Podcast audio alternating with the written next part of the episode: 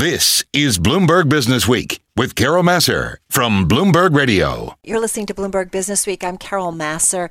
Excited to wrap up our day and our week and to have back with us. I gotta say, I kind of needed this this week. It's been a little crazy. Back with us uh, is comedian, actor, writer, and author Paul Reiser. He joins us once again on the phone from Los Angeles. Hey, nice to have you back with us. How nice to be back. Nice to talk to you again. I have my mug. I have my Mad About You mug still on my desk. I'm just going to let you know. So happy. Well, we have a deal, you know. I know I'm really sorry about the Emmy.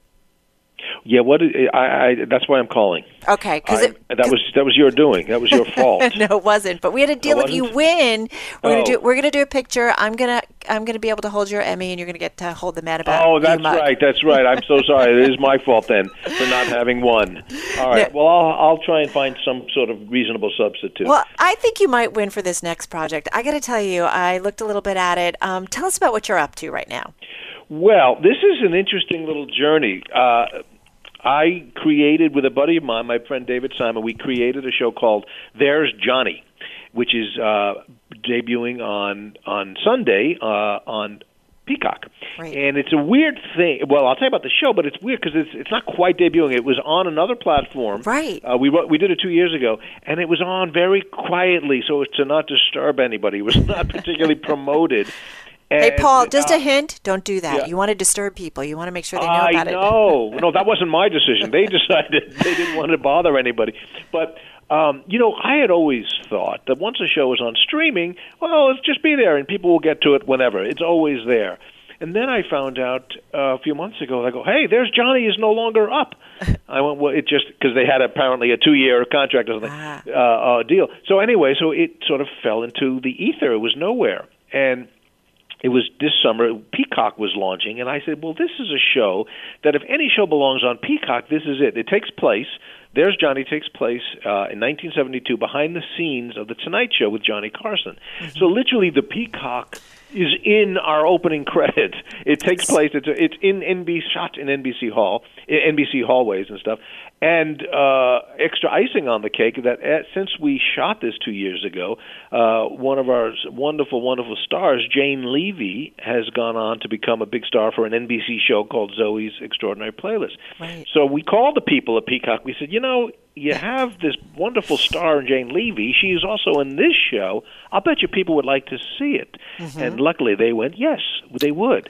So they're putting it on, which you know, it's one of these. Sometimes when a shows die, they just die. But this was so good that I Yeah. it, it felt it was worth the extra effort to fight for it. I have to say, in our planning meeting when we were talking about and that you were going to come on and talk about it, and we all watched the trailer and, and, and caught some clips of it, and we all were like, this is really good. I mean, first of all, it takes us back to the 70s, which was such a kind of iconic era. There was so much going on. But it's also, and you, you must have loved working on it as a comedian. I mean, Johnny Mm. Carson is, you know, kind of the gold standard in terms of, you know, what we thought about when it came to comedy or, or really Yeah, created the world that we live in today. Yeah, very, very much. And um, all you know, my class of comedians, my generation, we mm-hmm. that was the goal to get on Johnny, and for all of us, getting on that first time was like the huge reward, and it was also the currency that everybody else could understand. So you know, your parents went, "I guess my son's not a total loser," he because we just thought he's staying up late and making no money, but he was on the Tonight Show, and Johnny liked him, so he must be okay. But what we did is a very you're right. It was a very interesting time. Seventy two was first of mm-hmm. all it was just when Johnny Carson moved the show from New York out to Burbank, and it took on. It's almost like it became in color then. Yeah. You know, it, it suddenly took on a new life.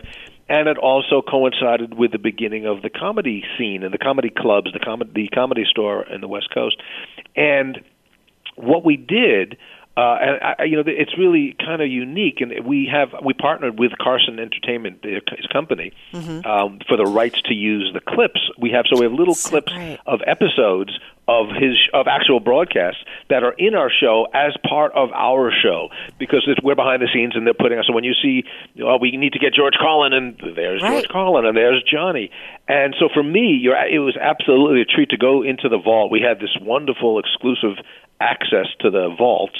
And I would say, well, let's just pick out my favorites. Uh, let's go get George Carlin. Boom, Albert Brooks and Steve Martin. And it's an interesting thing because for uh, people of a certain age who remember Johnny fondly, it's a lovely way to revisit and see pieces of the show. But it really, ultimately has nothing to do with the show because it's really about this 18 year old kid Right. who lands, you know, through some silly accident, ends up working there, and he meets this 25 year old wonderful Jane Levy who just makes his head explode because Well- she's unlike anybody he's ever met. Paul Reiser, uh, still with us on the phone from Los Angeles, of course, comedian, actor, writer, author, author of several books. And he's talking about the show he co created, There's Johnny.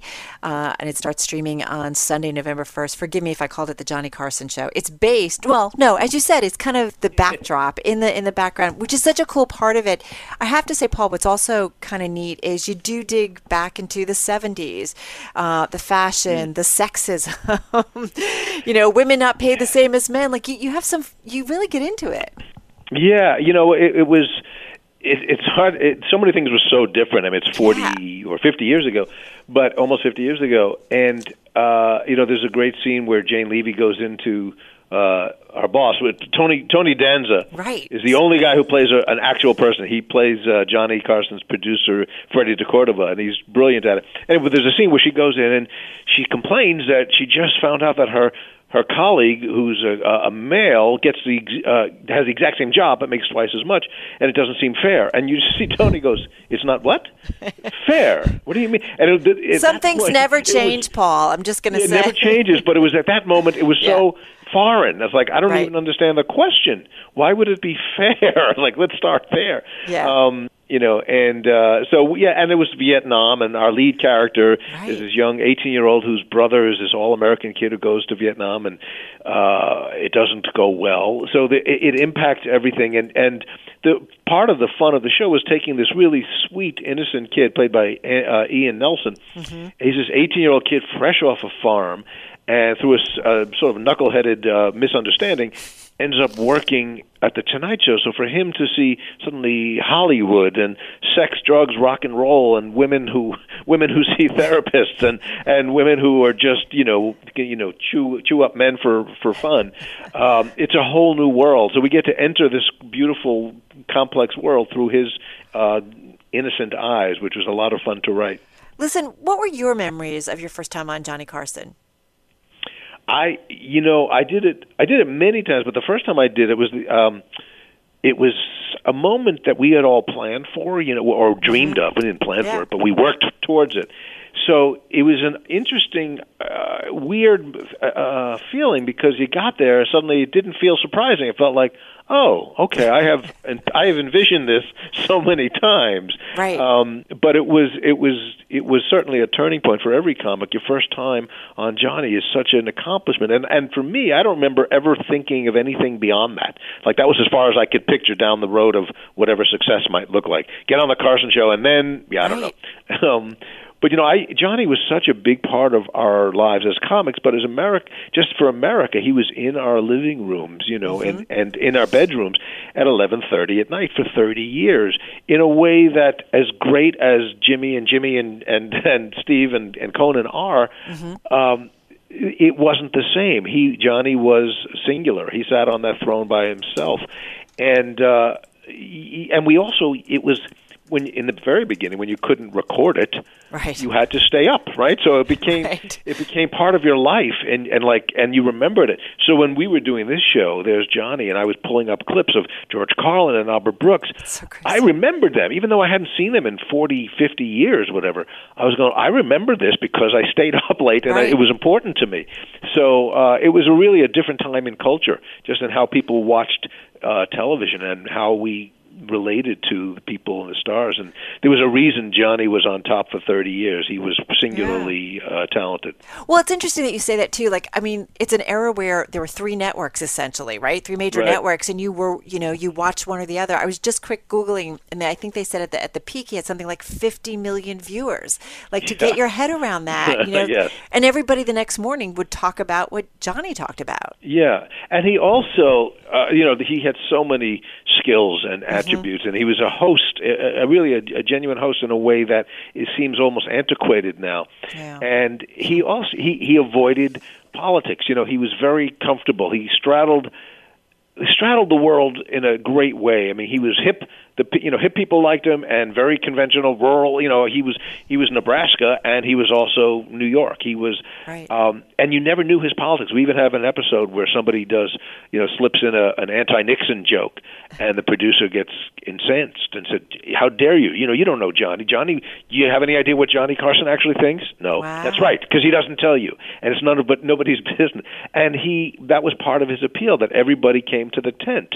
Um he would poke fun at you know, Democrats, mm-hmm. Republicans, but gently. It was right. never really um, pointed, and that level of um, diplomacy. Mm-hmm. That kind of uh, is is really does feel like a bygone era, and it's it's refreshing to see when yeah. you watch Johnny go. Oh, do you remember when things seemed simpler? And and he kind of did, you know, he kind of did put you to bed every night. You took, yeah. you know, whether right. you were watching or just had it on the background. Johnny was how you rounded off your day, and the world seemed a little better, and you had a couple of jokes to start your morning. You remember Johnny's joke last night, and right. uh, exactly, it was a big deal. It was a big deal. So I'm thrilled the show is getting a second life. Well, like I said, we've been talking about it uh, here at Bloomberg because it really just seems like such a nice what a great piece of content to like kind of come out at this time. Like you said it's a different different era but it's just it's really fun. And to see somebody come from like you said somebody who wasn't used to the big cities and then be on a show that mm. he would watch it's just a really cool thing.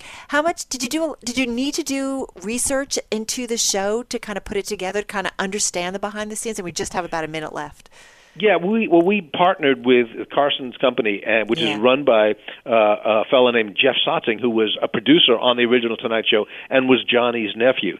So, he got us access to you know the blueprints to the set and so and you know what cameras were used, and we would check everything. Did they, where would the guys stand? Where would Johnny stand? Where would the producer yeah. stand? So we we kept it as authentic as we possibly could, and and uh, we we wanted to be vigilant, and we were all sort of reverential about keeping it real. Well, I have to say, we wish you good luck with it, and um, I hope you come back and let us know how it's all going. And you're working on. Come, are you I will come by and I will hold up your your coffee mug, even if Emmy list. okay, deal. I'm going to hold you to it. You'll get that you Emmy. Got you it. deserve it. Uh, all right. Be well, Paul Reiser, comedian, actor, writer, and author. Check out uh, coming to uh, Peacock on Sunday, November 1st. It's called There's Johnny, and uh, check out the trailer because it really looks like a, a fun show to watch.